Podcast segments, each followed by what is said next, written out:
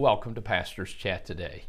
We're looking at 1 John chapter 2 verses 18 and 19 specifically. We started looking at this a couple days ago as we talked about the last days, the last hours that we are living in right now and also antichrist. So John uses these two terms, the last hour or the last time that uh, is the day of crises that begin with the day of Christ and then the antichrist. And remember, just before we read these two verses again, that the Antichrist, as John refers to him here in his little epistle, and also the Apostle Paul refers to him by another term, the man of sin or the, the spirit of lawlessness, the Antichrist literally could stand for one of three things. One, it's a spirit, a spirit in the world that opposes Jesus Christ, Antichrist, a spirit, a demonic spirit that opposes Jesus Christ. Then there is, of course, the false teacher. False teachers are called Antichrist. That's what John is referring to in this passage in front of us, we'll see. And then there is, of course, the man of sin who will appear one day, we believe, after the rapture of the church during the tribulation, who will take over the world leadership. He is the man of sin. He is called the Antichrist by John. And so we uh, look at this passage of Scripture here in verse 18.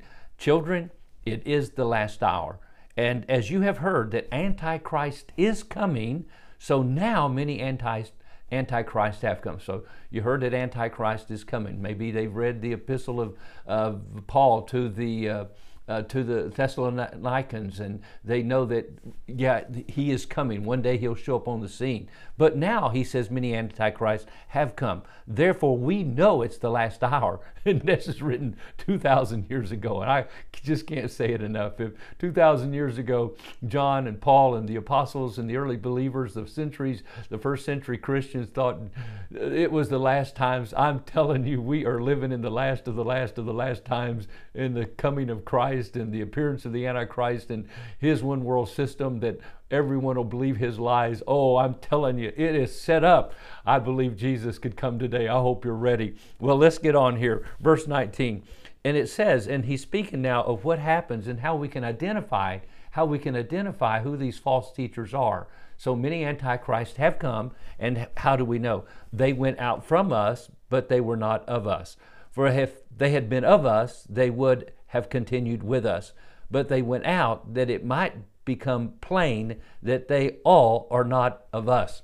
So, how do you know who these false teachers are? And there's at least three distinguishing marks that John gives us in the, this passage, in the passage before us. Of course, he says they went out from us. They went out from us. He is referring to, of course, the fellowship of the believers, the church. In other words, not everyone who is a part of an assembly of believers is necessarily a member of the family of God. There are many, many people that come to church and go to church on Sundays, and sometimes they are teachers and leaders and deacons and elders. They are pastors and preachers and evangelists, but my friend, they have never been a part of the family of God. And that's what John's talking about here. They went out from us that it might be made manifest that they were never of us. Now, remember what the church is. There's two aspects to the church in the New Testament. There's the universal church, the family of God. The moment any believer trusts, any person trusts Christ as his personal Lord and Savior, invites Christ to come his heart, and truly has been born of the Spirit of God into the family of God, and all things pass away and all things become new, that person is part of the body of Christ, the family of God. That's the universal church, we call it, or even invisible church. But in the New Testament, what Christ is speaking of and the Bible speaks of in the epistles here is the local body of believers that's very visible. And so when we do become a part of the body of Christ by salvation, we want to join the local fellowship of believers and be a part of that body. And that's important. But we must be aware there are false teachers who can get into this body, who can get it to become a part, and they appear to be of us but it's going to be made manifest one day that they're not of us because they go out from us. They are counterfeit. They do not remain in the fellowship of the believers.